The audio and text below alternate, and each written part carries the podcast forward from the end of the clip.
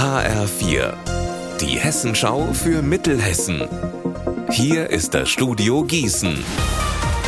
Ich bin Anne-Kathrin Hochstrat. Hallo. An der Uniklinik Gießen-Marburg wird heute den 19. Tag in Folge gestreikt. Jetzt haben sich die Klinikdirektoren zu Wort gemeldet. Sie sehen das Patientenwohl gefährdet. Hans-Peter Howald ist einer der Sprecher. Er erklärt, was die Direktoren fordern. Das Beste wäre, man würde den Streik aussetzen und trotzdem konstruktiv weiterverhandeln. Äh, am allerbesten wäre es, man würde sich heute auf etwas einigen, was auch zukunftsfähig ist und was realistisch ist.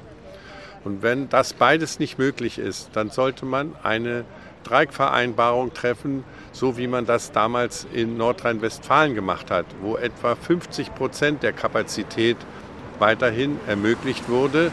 Das wird dann immer noch den Arbeitgeber schmerzen, aber so wie es jetzt ist, ist es einfach nicht mehr tragbar. Fabian Cevas-Riem von der Gewerkschaft Verdi hat auf die Erklärung der Klinikdirektoren so reagiert. Die Erklärung der Klinikdirektoren habe ich wirklich mit Verwunderung aufgenommen.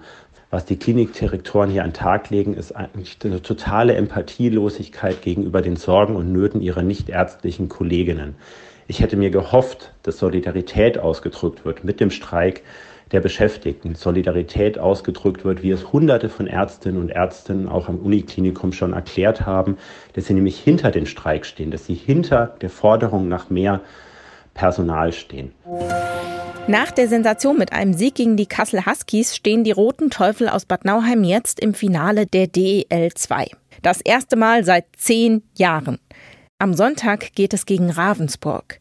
Kapitän Marc El Said guckt mit einem guten Gefühl auf das Spiel. Die Mannschaft, wie wir gerade zusammenstehen, das war letztes Jahr auch nicht schlecht oder irgendwie, dass es jetzt negativ war. Aber es, sowas baut sich ja auf und dieses Gefühl, was jetzt gerade da ist, dass man auch weiß, dass man mit Kassel, sage ich mal, den Übergegner aus der Hauptrunde geschlagen hat, das lässt einen natürlich daran glauben auch, dass wir gegen Ravensburg gewinnen können. Unser Wetter in Mittelhessen.